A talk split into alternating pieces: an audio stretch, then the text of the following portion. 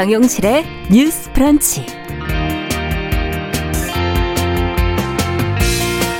안녕하십니까 정용실입니다. 아, 정부가 내년 2월부터 청소년에게 백신 패스를 적용하기로 하면서 지금 학부모, 교원단체들이 반발을 하고 있습니다. 학습권을 침해하고 사실상 백신 접종을 강제한다 하는 내용인데요. 자, 청소년 백신 패스 어떻게 바라봐야 될지 정부의 결정 과정에 문제는 없었는지 같이 한번 고민해 보겠습니다. 네, 미얀마 군사 정권이 아웅산 수치 국가 고문을 선동과 코로나19 방역 조치 위반, 또 공무상 비밀 보호법 위반을 비롯한 12가지 혐의로 기소를 했고요. 어제 이 가운데 첫 번째 판결이 나왔습니다. 자, 앞으로 모든 혐의의 형량이 다 적용이 된다고 하면 확정이 되면 100년형 아, 이상을 선고받을 수도 있다라는 지금 보도가 나오고 있는데요. 이에 대한 우려와 비판의 목소리 나오고 있습니다. 관련해서 외신에 보도된 내용 자세히 살펴보겠습니다. 12월 7일 화요일 정용실의 뉴스 브런치 문을 엽니다.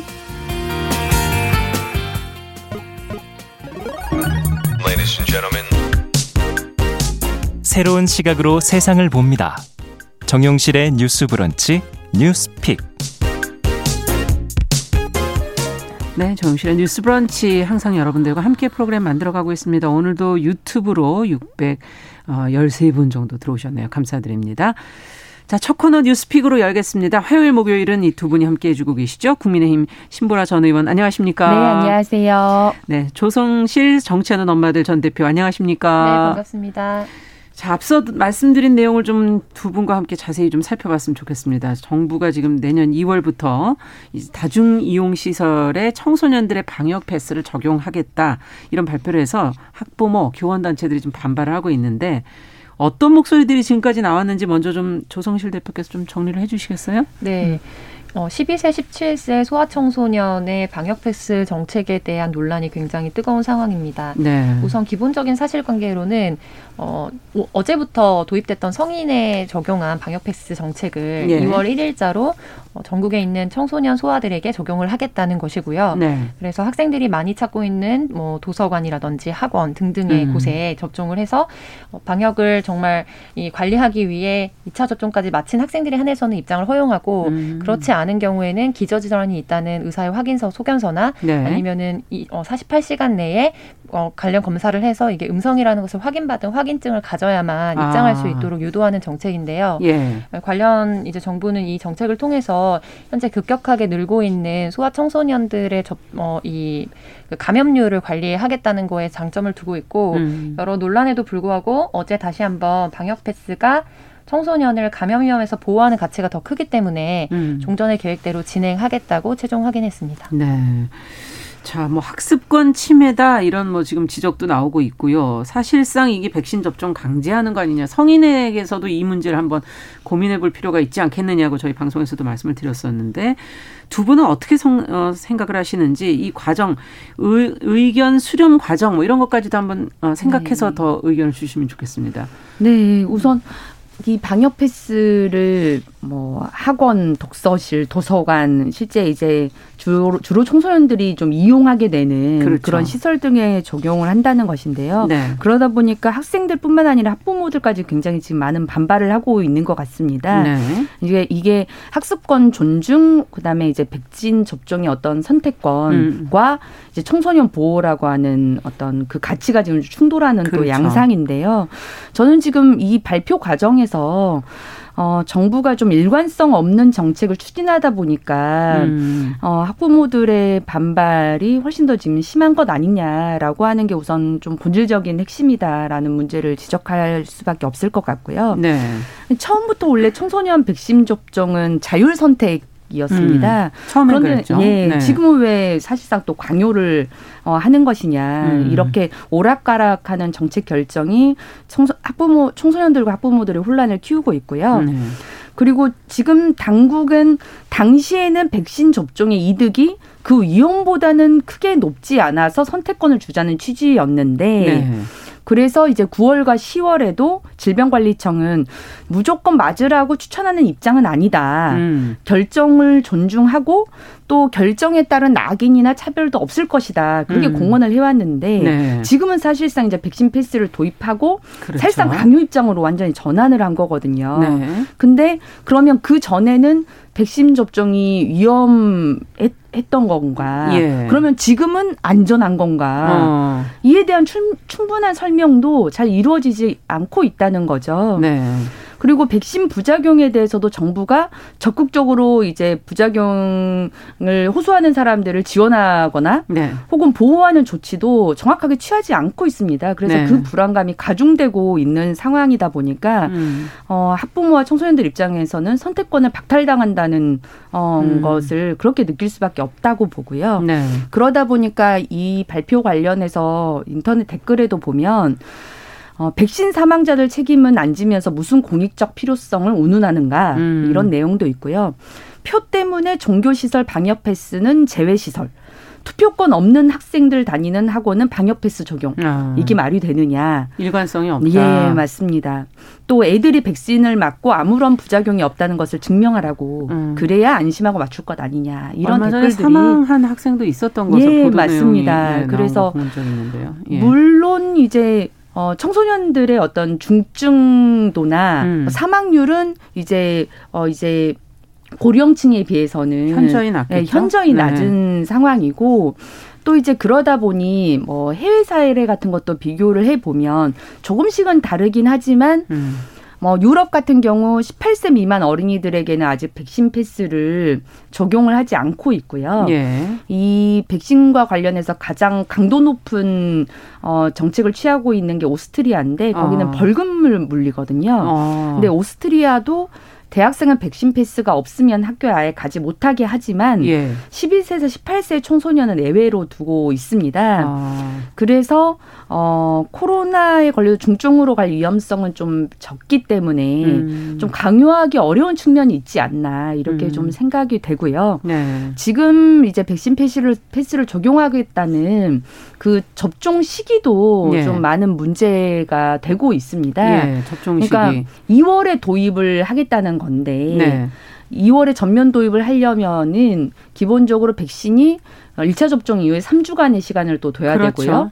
그다음에 2차 접종 완료 후에는 또 14일이 경과되어야 하기 때문에 그렇죠. 거의 이제 한 달 반 이상을 가져야 되는 거죠. 예. 안정 기간으로. 음. 근데 이제 지금 12월에 이제 중학생들 같은 경우도 다 기말고사 기간이에요. 거의 기말고사가 끝나려면 한 12월 20일 정도 네. 이후가 돼야 되고 근데 이 안정적인 확보 시기를 두려면 백신 접종의 시기를 두려면 거의 크리스마스 이전에는 접종을 해야만 음. 2월에 패스 적용이 가능한 구조라고 합니다. 그러니까 음. 이 접종 시기도 사실상 그 몰리거나 예, 그런 문제가 있겠군요. 있지 않겠느냐 해서 이런 부분에 대한 완화랄지 어떤 조치 보완 조치도 좀 필요해 볼 필요할 것으로 보이고요. 네. 현장의 얘기를 조금 더 어, 네. 청취해야 되는 거 아니냐 뭐 그런 지금 지적도 해주신 거로 보입니다. 어, 조성실 대표께서는 어떻게 보시는가요? 네, 저는 이 청소년 방역 관련 정책에 있어서는 네. 정부의 이제 메시지 혼선이 가장 큰 실책이었다는 음. 거는 당연히 동의를 하고요. 네. 그러니까 9월 말까지만 하더라도 음. 어, 더 나아가서 10월 18일까지만 하더라도 이제 정은경 총장 같은 경우에 부모님과 잘 협의해서 결정이 필요한 사안이다. 그렇죠. 라고 해서 이것을 강요하기보다는 자발적으로 권고하거 권고하는 정도의 음. 메시지를 내왔거든요. 네. 그런데 이제 지금 상황에서 저는 결론적으로 음. 이제 정치적 책임을 묻거나 정책 평가를 하는 것과 별개로 네. 가장 위험한 것이 무엇이고 그렇다면 무엇으로부터 청소년과 아동을 보호해야 할 우선순위가 있는가를 그렇죠. 따져보는 필요가 있다고 생각합니다. 네. 근데 첫 번째로 현재 위험한 상황은 이제 감염률이 급격하게 늘고 있다는 건데 예. 앞선 그 어, TV와 같이 중계됐던 음. 관련 발표에서도 나왔던 것처럼 지난 한 주 7일간 전국에 3,948명, 그러니까 하루 평균 한 600명 정도, 564명 정도의 아동 청소년이 감염이 됐거든요. 예. 근데 이게 비율로 보자면은 이제 10만 명당 비율로 봤을 때 음. 지금 전체적으로 백신 접종률이 어, 저희가 잠시만요. 네, 백신 네. 접종률이 10, 어, 12세에서 15세가 12세. 예. 13.1%, 그렇죠. 그리고 16세에서 17세가 한 64.0% 정도 되는데 네, 고등학생들은 많이 맞았어요. 네네. 근데 네. 코로나 확진 규모로 봤을 때는 지금 6세 이하 즉 어린이집 음. 유치원을 다니는 학생들이 10만 명당 8.9명 정도라고 하면 네. 이제 7세에서 15세 초등학교 중학교를 다니는, 학생들이 될 것 같은데요. 어, 이제 12.6명 그래서 아. 전체로 18세 이하를 봤을 때 10.2명으로 60세 이상과 거의 비슷한 수준의 가장 약한 연결 고리로 이미 예. 수치상 확, 확인이 되고 있는 상황입니다. 그렇군요. 그래서, 그래서 지금 신경을 쓰는 네네, 거군요. 감염 관리의 네. 특성상 음. 초기에 이렇게 갑자기 확진자가 그 특정 계층에서 늘어났을 때 이게 이제 걷잡을 수 없이 사실은 번질 수 있는 가능성의 부분이 있죠. 있고 네. 그리고 두 번째로는 치명률이라고 했을 때는 보통 확진자 대비 사망자의 수를 보는데 그렇죠. 네, 그렇게 봤을 때는 80세 이상이 12.5% 정도 되고 예. 어, 어린이로 내려갈수록 1% 미만대라서 사실은 음. 그렇게 중증으로 치닫지는 않는다. 그래서 앞서 말씀하신 아동 이제 사망자 같은 경우에도 음. 물론 뭐 여러 가지 이야기들이 나왔지만 기저질환이 있던 학생 백신 접종 관련해서 있던 이제 백그라운드들이 있었어요. 네. 그런데 또 전문가들이 일각에서 우려하는 것은 long COVID라고 해서 음. 실제로 COVID가 확진된 이후에 향후에 지속될 부작용이 뭐 죽는다든지 이렇게 치명타로 단기에 나오진 않는다 하더라도 아. 오히려 어떻게 될지 그 부분도 사실은 의학적으로 검증된 부분이 없기 때문에 굉장히 보수적으로 그렇죠. 접근을 해야 한다는 입장들이 있습니다. 네. 음. 그래서 이제 궁극적으로 현장에서 당연히 혼란스러운 부분도 이해가 가고 음. 그리고 저도 방금 말씀하셨던 학교와 학원 이렇게 구분짓는 부분이나 종교 시설 간의 어떤 형평 문제, 일관성의 예, 문제, 납득되기 예. 어려운 부분이고요. 다만 이제 정부가 초점을 맞추고 있는 부분 중에서 같이 힘을 합쳐야 한다라고 그래도 음. 생각하는 부분은 정말로 이게 치명적으로 학생들의 감염 어, 비중이 음. 확 늘어나게 됐을 때의 위험성이거든요. 그렇죠. 그래서 해외 같은 경우에는 방역 패스라는 형태로 입장을 뭐 제한한다든가 이런 정책은 막 많이 쓰진 않더라도 네. 뭐 캘리포니아나 이런 데는 우리가 태어났을 때 접종하는 예방 접종이 있잖아요. 네, 있죠. 네, 그래서 그런 필수 예방 접종의 하나로 이 관련된 예방 접종을 음. 이제 주 정 책으로서 도입을 해서 진행을 하는 사례들이 있어요. 네. 그래서 12세, 15세나 뭐 18세 사이 같은 경우에는 해외에서도 예방 접종을 해서 확진이 된 학생과 그렇지 음. 않은 학생 간에 뭐 관련된 이렇게 중증으로 치닫는 것뿐만 아니라 입원 확률이나 이런 것들이 뭐 6분의 1, 10분의 1까지도 차이가 난다고 보고 있기 때문에 예. 궁극적으로 이제 뭐1 0다 맞아야 된다 정부가 완전 음. 강제하는 형태보다는 좀 어, 전체적으로 적극적으로 넛지 전략이라고 하죠. 그러니까 음. 실제로 불안해하는 부분이 무엇인지에 대해서 정확한 정보를 제공하고, 제공하고. 네. 그리고 이렇게 단기간에 두 달 내에 저, 어, 관련해서 정책을 선회해서 당장 맞아야 된다라고 음. 촉구하는 방식이 아니라 좀 스스로 가지고 있었던 백신에 대한 공포가 있는 가정들 같은 경우에는 그렇죠. 숙려할 수 있는 시간을 줘야 한다라고 음. 어, 생각을 그러니까 하고요. 시기를 좀 조정해야 된다. 네네, 시기에 대한 조정 조정은 굉장히 필요하다고 생각하고 네. 마지막으로 좀 말씀드리고 싶은 부분은 이게 코로나로 인해서 나오게 되는 부작용이나 이런 부분들이 예전에 우리가 접종했던 필수 접종 항목들과 좀 이례적인 부분들이 몇 가지 추가가 되기는 했지만 네. 실제로 발생 확률이나 이런 것들을 봤을 때 코로나 예방 접종이 다른 예방 접종에 비해서 그러니까 전체 확률적으로 완전히 유의미하게 튄다라고 보기는 어렵다는 게 다수의 좀 의료 전문가들의 입장이긴 하거든요. 네. 그런데 이제 그런 정보들이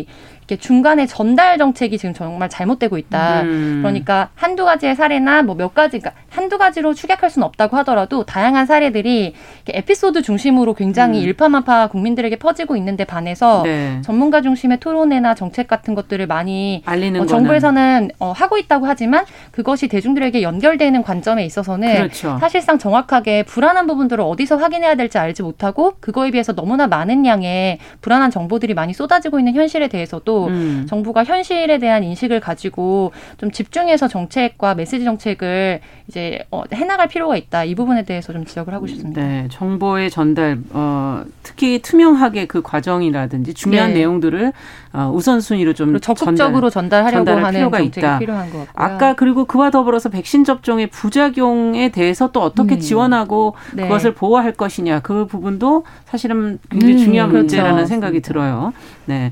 자, 그러면 교원 단체들도 지금 그러고 있고 어, 교원 단체들의 입장은 또 어떤 겁니까? 네, 교원단체나 어, 교원단체를 중심으로 해서는 이제 다음 주부터 학교를 방문해서 원하는 학교들에 가서 예방접종을 해, 하겠다라는 게 정부의 입장이거든요. 아, 네. 그 전에는 뭐 자발적으로 병원에 가서 한다든지 이런 것들을 이제 장려해 조사를 예, 장려해 왔고 그런데 실질적으로 원하는 학교가 있다면 방문을 하겠다라는 입장이지만 교원단체를 중심으로 해서 학교에서는 사실 현장에 와서 예방접종하는 것을 원하지 않는 방향의 메시지들이 나오고 있는 것으로 알고 있습니다. 네.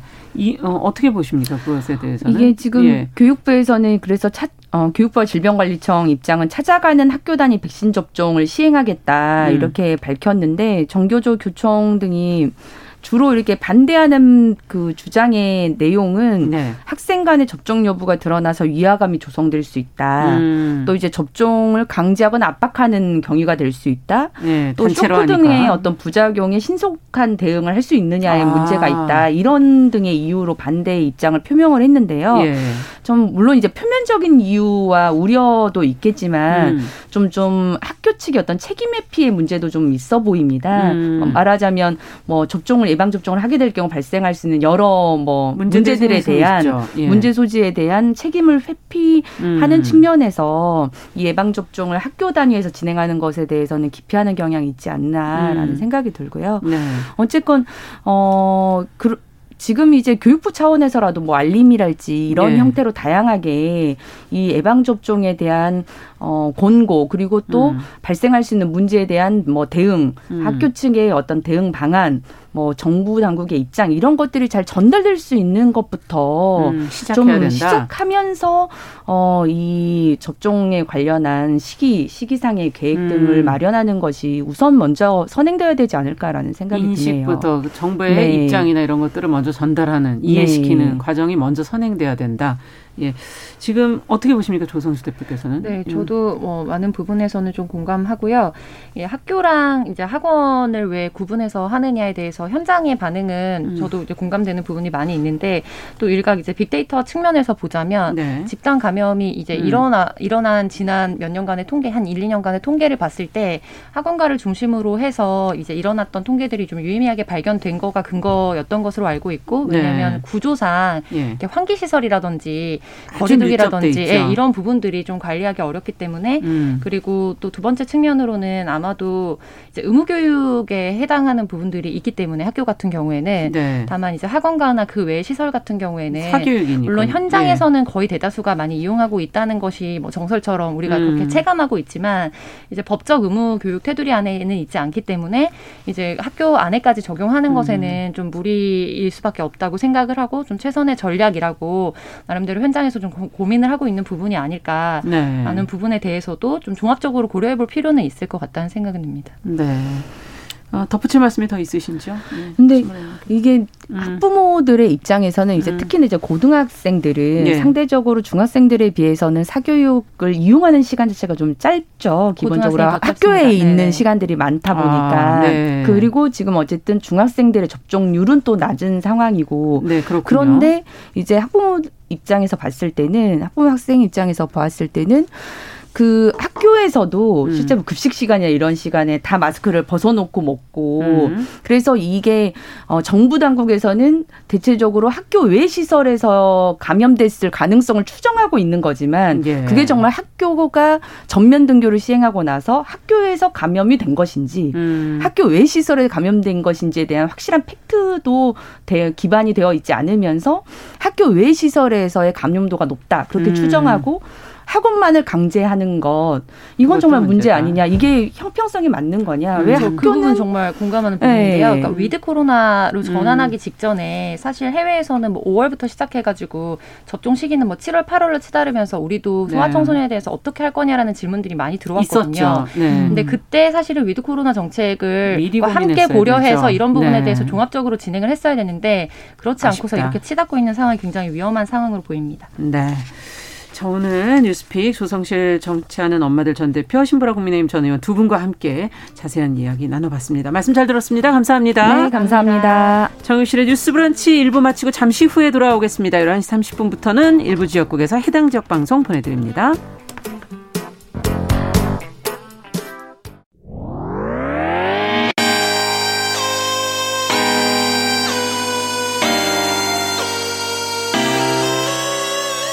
어떤 사람들은 삼루에서 태어났으면서 자신이 삼루타를 친 것처럼 생각하며 살아간다라는 음. 말이 있어요.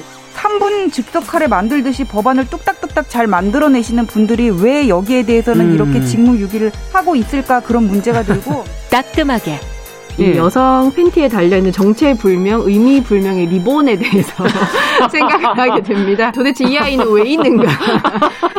경쾌하게 정말 그런가요? 외신도 당황한 거죠. 이 사건을 보고 예. 도대체 한국에서 무슨 일이 벌어지고 있는 거냐? 음. 이거 한국의 성보수주의 때문 아니냐? 할 말은 하면서 같이 고민해 보면 고민해 보겠습니다. 세상을 보는 따뜻한 시선 정용실의 뉴스 브런치. 네, 정용실의 뉴스 브런치 듣고 계신 지금 시각이 11시 31분입니다. 자, 이번에는 시인의 시선으로 뉴스와 세상을 좀 들여다보죠. 시시한가. 방수진 시인 자리해 주셨어요. 어서 오세요. 네, 안녕하십니까. 어, 오늘 어떤 뉴스를 좀 들여다볼까요? 네, 아나운서님께서는 음. 박물관. 네. 어, 좋아하시나요? 가끔 가죠. 네. 네. 참 가면 여러 가지 물건들 통해서 음. 저희 역사를 좀 들여다볼 수 있고 그렇죠. 좀 그런 좋은 점이 있는데요. 이 박물관에 전시되어 있는 물건들의 공통점은 뭘까? 음. 생각해 보면 대부분 오래됐고 그렇죠. 좀 어렵게 우연히 발굴해낸 역사 속의 물건들을 모아놓았다. 뭐 이렇게 볼 수 있을 것 같은데 음. 이 국립민속박물관에서 이런 생각에 물음표를 좀 던지는 전시가 열리고 있다고 합니다. 아. 이름이 역바, 역병 일상이라는 특별 전 인데요. 네. 제목만 들으면은 아 우리 조상들이 일상 속에서 어떻게 역병에 대처해 왔는지를 보여주는 전시겠구나 그렇죠. 생각하게 되는데요. 그 이름대로 조선시대 약재를 보관하던 약장이라든지 음. 무속의 의존의 역병을 물리치려고 부적을 찍어내던 뭐 부적판, 아. 뭐굿 용품 같은 것도 있지만 좀 뜻밖의 물건들이 전시돼서 시선을 끌고 있다고 하는데 뜻밖의 물건이라는 바로 뭐예요? 코로나 19 시대의 물건들입니다. 아 지금 지금요? 이 시대가 바로 또 하나 현대의 역병 의 시대라고 아. 볼수 있다면 우리의 물건들이 바로 거기 전시돼 있다는 건데요. 격리자에게 지급됐던 위생 키트나 구호 물품 어. 뭐 방역복과 장비들, 어. 뭐 기부 마스크, 그다음에 배달업체 배달통, 자가격리자의 그림일기, 아. 뭐 팬데믹 사태 중에 결혼 소식을 알리게 돼서 송구한 마음을 정하는 청첩장, 뭐 이런 것들이 이야. 다 전시되어 있어서 과거의 역병 시대와 오늘날의 역병 시대를 좀 따로 그러면서 또 같이 음. 바라볼 수 있게 한 거죠. 이 박물관에서는 이 전시가 끝난 뒤에도 코로나19 관련 전시품을 계속 보존 처리해서 보관할 계획이라고 하는데요. 그렇군요. 야, 진짜 우리가 말 그대로 역사적인 순간에 살고 있구나라는 생각이 들기도 해서 아, 오늘 함께 이야기를 나눠보고자 합니다. 기분이 묘한데요. 네. 네. 박물관은 사실 과거의 물건, 물건들이 주로 있는 곳이 아닌가 하는 생각이 들었는데 마치 지금 우리 1년 전 아니면 지금 현재의 상황이 어, 과거로 돌아갔다면 지금 내가 미래에서 이걸 들여다보고 있는 것 같은 그런 느낌도 네. 들고 어떠셨어요? 방수진 씨께서는 이걸 보시면서 음, 기사를. 저는 좀 시간이란 뭔가 이런 음. 원론적인 또 질문이 떠올랐는데요. 아. 이 과거와 역사 이런 것들은 모두 시간의 흐름으로 인해서 그렇죠. 생겨나는 것이잖아요. 하지만 시간이란 사실 눈에 보이지도 음. 손에 잡히지도 않는 음. 미지의 것인데 이 시간이 있다라는 걸 흐름을 증명하는 저는 유일한 근거가 바로 이 과거 에 있고 그렇죠. 우리에게 역사가 있다라는 음. 사실이 아닐까 합니다. 그런 의미에서 우리에게 현재이고 미래인 모든 것이 결국에는 누군가의 한때의 과거나 역사로 남게 음. 되겠구나 싶어서 좀 세월의 헛헛함도 좀 느껴지고요. 또 동시에 아 이렇게 그냥 흘려 보내면 끝나겠지가 아니라 예. 우리의 현재 이 순간이 기록되는 과거라고 생각한다면 단 1분 1초도 헛되게 보내선 안 되겠다. 그러니까. 나중에 후세대가 이것을 다 볼수 아, 다 보고 있죠. 나중에 코로나19는 하나의 큰 기록으로 남겠죠. 기록으로 네. 저희가 우왕좌왕하고 하는 것들이 다 남을 거 아닙니까? 맞습니다. 아 정말 제대로 해야 되겠구나 이런 네, 생각도 경각심이 막 네. 들었습니다. 물건들이 정말 들어보니까 다양한 것 같아요. 네, 맞습니다. 저는 생각을 해봤어요. 이런 물품 말고 음. 또 전시를 코로나 어, 관련해서 관련 할수 있다면 음. 어떤 것들이 좋을까? 저는 조금 다르게 음. 코로나 19로 인해서 발생된 우리 삶의 변화에 그 순간순간의 어떤 에피소드들을 좀 사진으로 어. 남겨서 아카이빙 전시를 해보면 어떨까 이런 생각을 해봤어요. 네. 그러니까 단순히 어떤 물품을 떠나서 예를 들면 초중고 학생들이 이제 초유의 비대면 수업을 겪었다면 그렇죠. 그렇죠. 그 선생님과 줌으로 수업하는 학생들의 어떤 모습이라든지 아. 니면 백신 접종을 앞두고 벌어진 어떤 소염 진통제 대란의 모습들이라든지 아, 맞아요. 예전에 그래서 초기에 네 초기에 예. 그랬었던 것도 예. 있었고 또 흔히 말하는 그 마스크 사기꾼이라는 말이 있었잖아요. 아, 마스크 구하기 정말 힘들었었잖아요. 예, 마스크 또 이제 어, 아래 부분을 좀 가리고 있을 때 잘 보이고 좀 이렇게 마스크를 벗으면 헉한 이런 막있고 이런 모습을 보고 놀란 소개팅녀의 어떤 표정 이런 것도 재밌을 것 같고 뭐 정말 전 재밌게 봤었던 게 예. 예전에 영상에서 그 옆에서 아이들이 막 장난감을 가지고 뛰어놀고 네. 있는데 가장이 이제 줌으로 화상회의를 재택근무하면서 하는데 아. 이제 상의만 정장 자켓을 차려입고 하인의 잠옷을 그대로 입는 그런 사진이 봤는데 너무 재밌더라고요. 아. 그러니까 이게 정말 코로나 19의 사태를 정말, 보여주는 정말 보여주는 가장 저는 심플하고 네. 가장 명확한 척도가 아닐까라는 생각이 들었습니다. 예전에 방송하는 사람들이 밑에 과연 뭘 입느냐 네. 이걸 물어보시는 분들도 궁금하거든요, 사실. 네. 줌으로 해보시면 아시겠죠. 네 뭐. 맞습니다. 다 공감하실 것 같아요. 네. 정말 어, 우리가 살고 있는 이 시간 속에서의 많은 물건들, 뭐 문화들이 음. 새롭게 생겨나고 사라지고 있고 이게 언젠가는 전시가 된다 이런 생각이 드는데 네. 어, 어떤 것들이 또 들어갈 수 있을까요? 한번 떠올려 보 상상해 보신다면 이 네. 예. 저는 우리 삶 속에서 사라질 물건과 문화를 음. 좀한 세 가지 부류로 볼 수 있다라고 생각을 해봤습니다. 이제 첫 번째는 음. 아주 오래 전부터 우리 삶과 밀접하게 존재를 했는데 이제 음. 시간이 흐르면서 자연스럽게 자취를 감추게 되는 거. 네. 두 번째는 갑자기 우리 삶 속에 확 하고 음. 혁신의 아이콘처럼 등장을 했지만 세상이 진화함과 동시에 이제 그게 유물이 돼서 점점 사라지는 거. 아. 마지막으로는 보다 편리한 수단이 발, 그 발견이 음. 돼서 음. 굳이 인간이 힘과 공을 들이지 않아도 해결될 음. 수 있기에 사라지는 물건들 네. 같은 것들이 있을 것 같아요. 첫 번째 대상의 대표적 음. 사례는 저는 동전이 아닐까 동전. 싶습니다. 아, 요즘에 정말 안 쓰게 되는 저는 진짜 4, 5년 사이에 아. 동전을 제가 직접 본 적도 사용한 적도 정말 없는 것 같거든요. 아, 본 적은 있어요, 저는. 어, 가끔씩 이렇게 보는데 나오잖아요. 되게 낯설거든요. 이걸 줄 때도 네. 동전 을 이렇게 주는 아, 별로 좋아하지도, 좋아하지도 않으니까. 네. 저도 동전들을 막 통에 담아놓는데 거의 뭐 유물처럼 사용할 곳이 없어서 가지고 있고 모든 결제를 카드와 모바일 앱으로 하다 보니까 음. 현금이 점점 쓸 일이 없어지는 거죠. 두 번째는 이제 등장 당시에는 굉장히 획기적으로 받아들여졌지만 음. 이후에 더 큰 발전이 이루어지면서 과거의 물건이 되어버린 것인데 이제 삐삐랑 PC 통신 같은 아. 것들이 그랬죠. 그래서 처음에 등장했을 때는 이제 전화선으로 연결하다 보니까 PC 통신 난리 났었죠. 정말 난리 네. 났죠. 네. 어머니 몰래 채팅하다가 맞아요. 이제 집안에 전화 안 된다 그래서 뭐 혼자도 많고 막 음. 그랬었는데 음. 그 후로 이제 투지 폴더폰이 나오면서 음. 저 그것도 싹 들어갔고 1인 그쵸. 1 핸드폰이 되면서 지금은 거의 모두 소위 스마트폰을 맞아요. 다 사용하다 보니까 집 전화가 사라진 것 같습니다. 제가 맞아요. 어느 순간 보니까 집 전화 번호를 기록할 때도 없고 집에 그, 전화가 사라졌죠. 그렇죠, 그렇죠. 예. 그래서 매 가정마다 집 전화가 있어서 참 장난 전화도 많았는데 음. 이제 장난 전화라는 무, 문화도, 문화도 사라, 진것 같아요. 맞아요. 그리고 매달 집 앞 우편물 안에 꽂혔었던 이 지로 영수증도 음.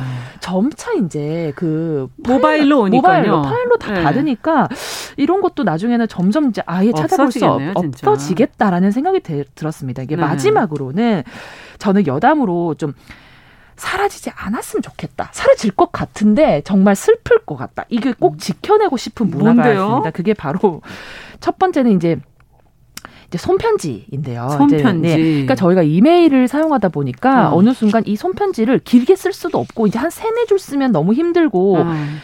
이 손편지라는 거를 이제 보기도 좀 어렵게 됐는데 그쵸. 이벤트가 돼버린 거죠 삶에서. 음. 근데 이게 만약에 없어진다면 아, 한 글자 한 글자 눌렀으면서 이제 차분히 음. 가라앉는 마음이라든지 이런 것들이 다 없어질 것 같아서 가슴도 아프고 그렇죠.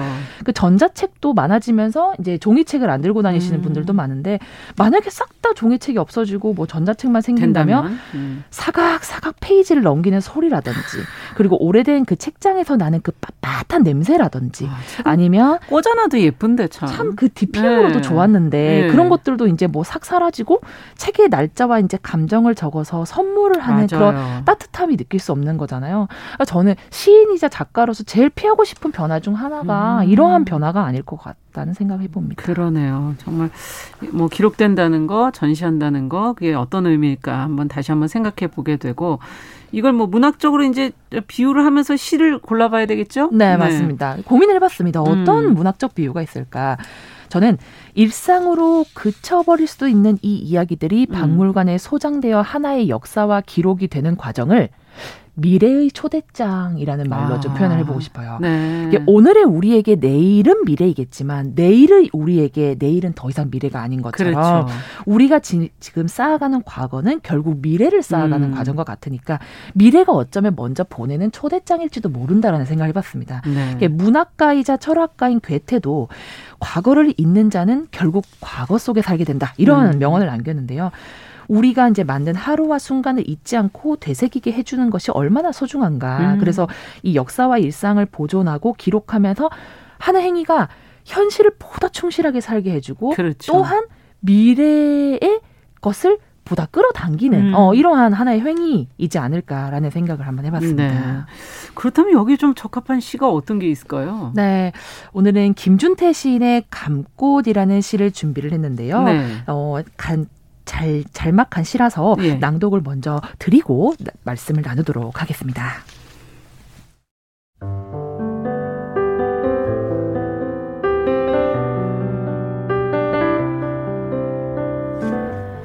감꽃 김준태 어릴 적엔 떨어지는 감꽃을 샜지 전쟁통엔 죽은 병사의 머리를 세고 지금은 엄지에 침 발라 돈을 세지. 그런데 먼 훗날엔 무엇을 셀까 몰라.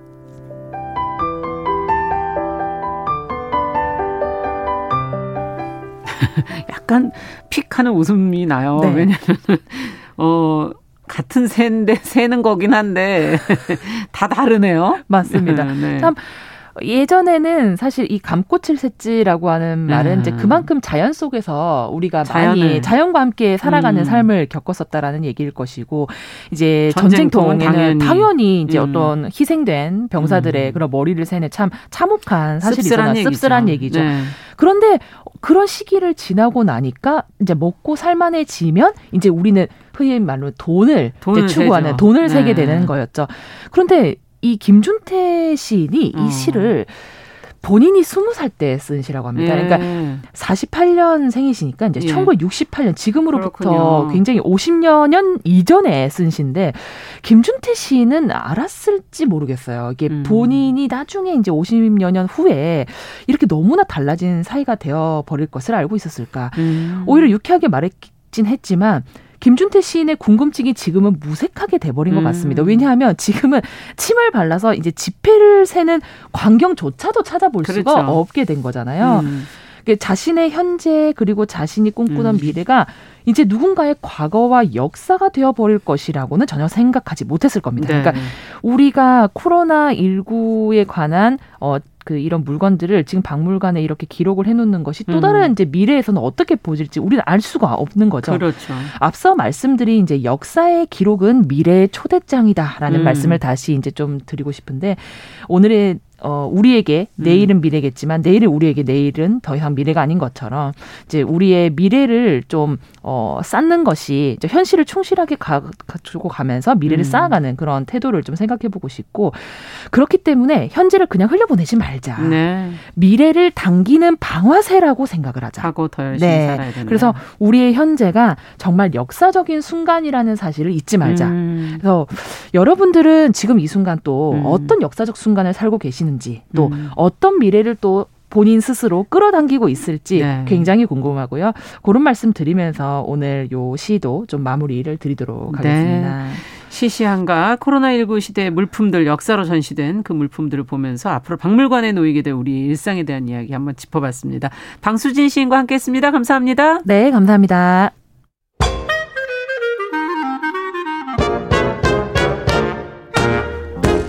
모두가 행복한 미래 정용실의 뉴스 브런치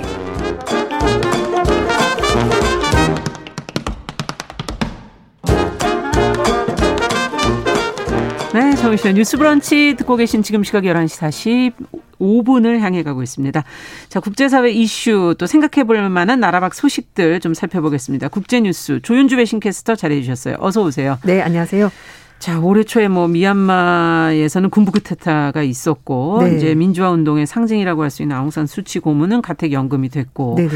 그리고 이제 얼마 전에 이제 어, 형이 나왔어요. 오늘 아침에 보니까 뭐 네. 어, 4년형이 2년형으로 좀 줄었다. 뭐 지금 네. 그렇게 나오긴 했는데 지금 징역형 선고를 받았죠. 네, 그렇습니다. 음. 뭐 어, 4년에서 2년으로 줄어들긴 했는데요. 큰 음. 의미는 없다라는 분석이고 그리고 뭐 상고를 하더라도 음.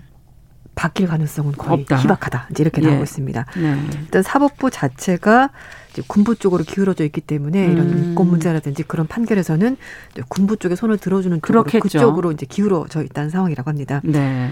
아, 미얀마 쿠데타 군사 정권이 아웅산 수치 국가 고문에게 징역 4년형 선고했다가 2년을 감형해 줬는데 이제 이게 1심 재판입니다. 예. 군부 측에서는요. 수치 고문이 선동죄 그리고 코로나19 방역 조치 위반죄로 각각 징역형을 선고받은 것이다라고 음. 설명을 했고요.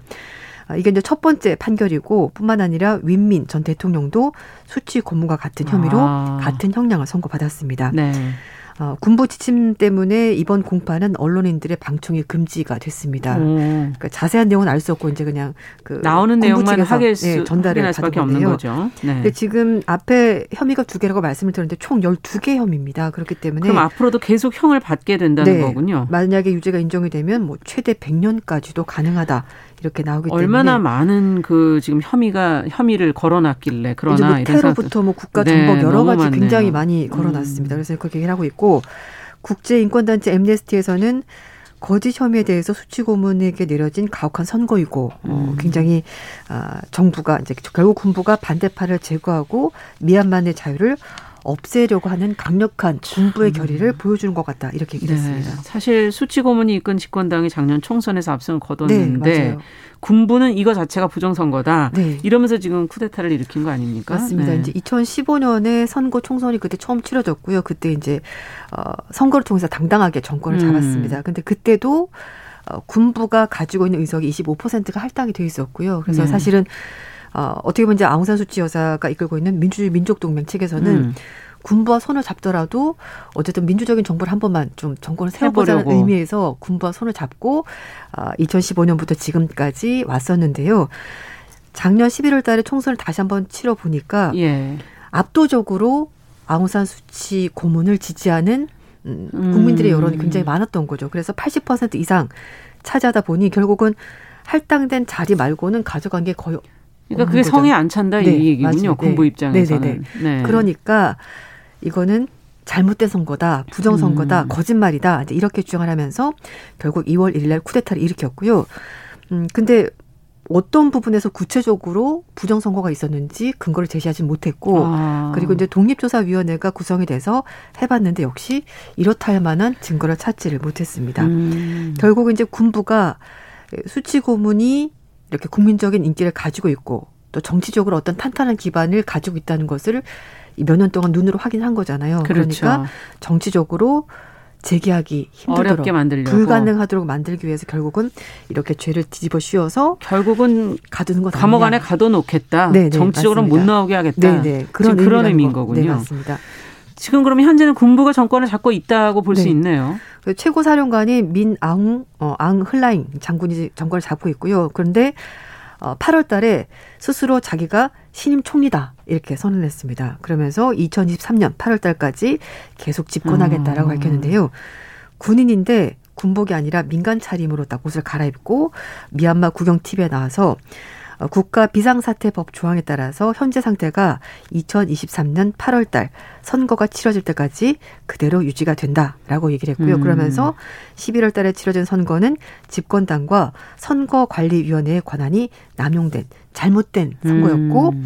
이 사람들이 국가를 전복시키려고 음모를 꾸몄다. 그렇기 때문에 이 선거는 절대 인정할 수가 없다. 그래서 비상사태를 선포한 거다. 음. 이렇게 얘기를 하고 있습니다.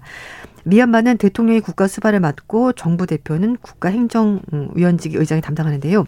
플라잉은 결국 이제 행정위 의장직을 맡았기 때문에 국가는 자기가 통치하겠다 이렇게 음, 얘기를 하는 겁니다. 네. 아, 이 지금 군부가 정권을 장악하고 있긴 합니다만 미얀마에서는 네. 이 군부 쿠데타를 비판하는 시위 계속되고 있다면서요. 네. 네. 매일매일 벌어진 건 아닙니다만 그래도 간헐적으로 계속 시위가 예. 지금까지 이어지고 있는데요. 지난 일요일에도 시위가 있었습니다. 이 선거 공판 결과가 이제 원래는 지난달쯤에 나오려고 하다가 좀 음. 미뤄졌거든요. 그래서 사람들이 이제 계속 그걸 지켜보고 있었는데 그랬겠네요. 양곤 시내에서 사람들이 이제 모여서 군부 쿠데타를 비판하는 시위를 벌였는데 사람들이 이런 피켓을 들고 있었습니다. 음. 아, 진짜 감옥은 두려움이다. 그런데 아. 진정한 자유는 두려움으로부터 벗어나는 거다. 이렇게 멋진데요. 네, 이걸 들고서 네. 사람들 행진을 벌였는데요. 그런데 이 그렇게 많이 모이지도 않은 시위대를 향해서 군부가 차량을 돌진시켜서 다섯 명이 사망하는 끔찍한 일까지 아. 벌어졌습니다.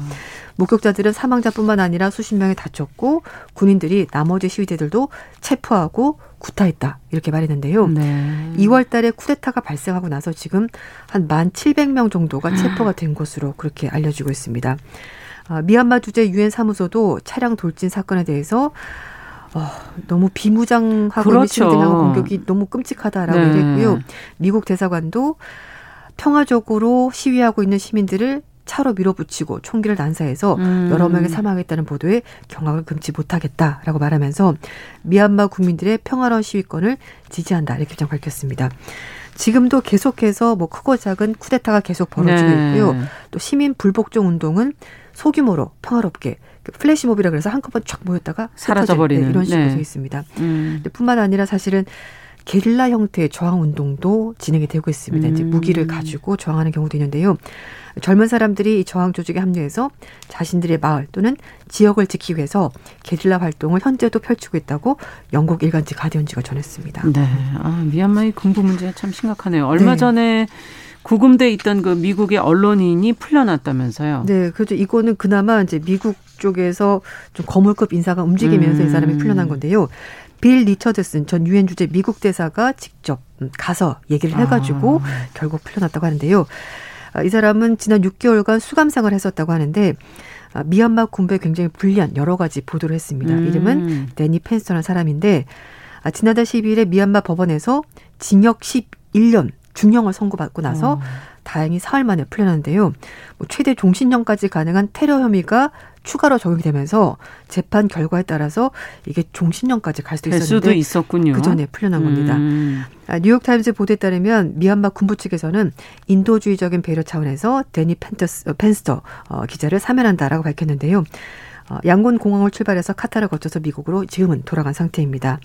기자 얘기로는 아무런 이유 없이 체포가 됐다. 음. 건강한 상태고 그리고 뭐 구타를 당하진 않았다. 뭐 이렇게까지 얘기했다고 합니다. 예. 프론티어 미얀마 편집장을 지냈고요. 올해 2월 달에 쿠데타가 나고 나서 미얀마 군부대에서 지속적으로 어, 음. 비판적인 보도를 했었고 그랬군요. 5월 달에 양곤 공항에서 체포가 됐었고요. 출입국 관리법 위반, 군부에 대한 불만 조장 등의 혐의로 징역형을 선고받게 된 아. 겁니다. 네. 참 미얀마에서는 이 군부 쿠데타만큼이나 국제사회가 주목하는 이슈가 또 있어요. 네.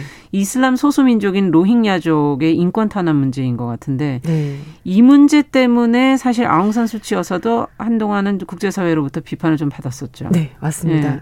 노벨 평화상까지 받은 아웅산 수치여서가 그렇죠. 왜이 문제에 대해서는 이렇게 침묵을 지키는가? 네. 왜 군부 편을 드냐? 이제 굉장히 비판의 음. 목소리가 많았고요. 그래서 뭐 노벨 평화상 다시 뭐 받아가야 네. 되는 것 아니냐 뭐 이런 얘기까지 있었는데 미얀마는 불교도 중심의 사회이고요. 네. 말씀하신 로힝야족은 이슬람 소수민족이라서 그 안에선 숫자가 네, 적은 거군요. 굉장히 적고 차별을 네. 받고 있는 상황인데 음, 그런데 이제 이 사람들 차별을 받고 자꾸 이제 탄압을 받다 보니까 그 반군 단체가 조직이 됐고요. 어. 이 조직에서 어, 자기 동족들을 보호해야 되겠다라고 말하면서 미얀마에 대해서 항전을 선포하고 어. 경찰 초소를 서른 곳 습격했습니다. 그게 작년 8월 달이고요. 그랬더니 미얀마 군에서도 대응하는 차원에서 군병력이 투입이 됐고 소탕 작전이 벌어졌는데 민간인들과 섞여 있었고요. 그러다 보니까 민간인들 피해까지 아. 같이 발생을 하게 된 겁니다. 네. 이 과정에서 70만 명 육박하는 로힝야족 난민들이 유혈 사태를 피해서 국경을 넘어서 방글라데시로 도피했는데요.